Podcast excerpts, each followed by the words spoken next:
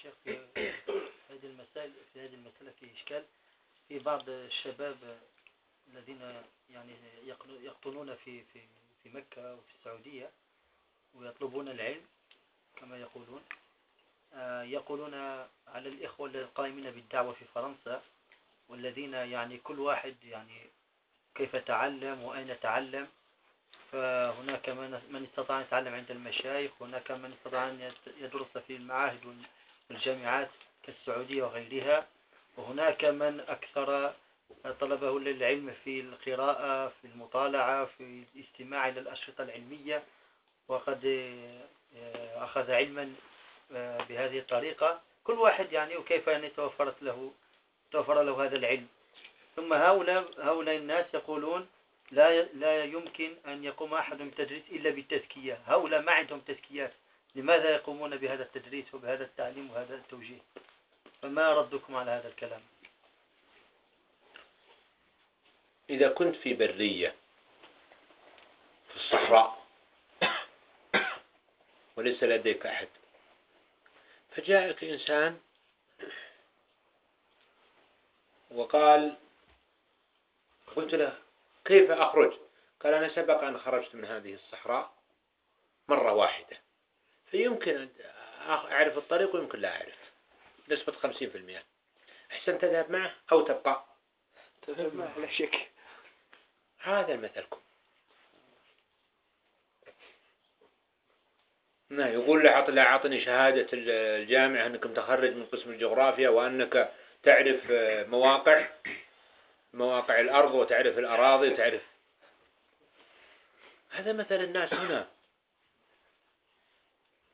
إذا تركهم يخشى عليهم في أديانهم أن يكونوا كفارا. مش يكونون؟ كفار.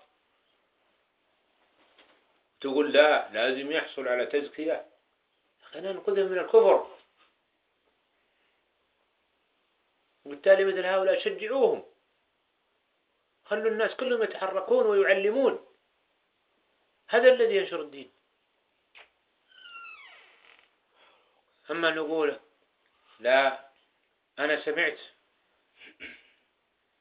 شرح الشيخ ابن عثيمين للأصول الثلاثة الشيخ ابن باز والشيخ صالح الفوزان والشيخ سعد الشذري والشيخ فلان وفلان وفلان. سمعت أربعة شروح خمسة شروح. ثم يقال لا لازم تحصل على تزكية. أنا أشرح من هذه الدروس الذي استفدتها عرفت الناس بوجوب إفراد الله بالعبادة. يقول لا لازم يحصل على تزكية.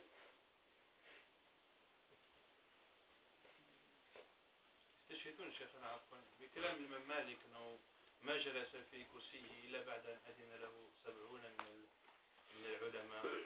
طيب أولا العبرة بالنصوص الشرعية أو العبرة بأقوال الأئمة؟ الله عز وجل يقول قل هذه سبيلي يدعو إلى الله على بصيرة أنا ومن اتبعني. فكل من كان تابعا للنبي فهو على طريقته في الدعوة إلى الله. ولم يشترط في ذلك شرط. من عرف شيئا وتيقن أنه الشرع دعا إليه. إذا كان الصلاة نعرف أنها واجبة. قال بدأ يذكر الناس بالصلاة وبوجوب الصلاة. قال لا لا قف. لا تذكر الناس بالصلاة. لماذا؟ قال ما عندك شهادة ولا ما عندك تزكية. الأمر بالصلاة والترغيب فيها يحتاج إلى تزكية. إذا كان يذكرهم بالتوحيد الذي هو أصل دين الإسلام تقول لا لا تذكرهم بالتوحيد ولا تعرفهم بحق الله عليهم. واتركهم في ضلالهم وغوايتهم. علشان قول الإمام فلان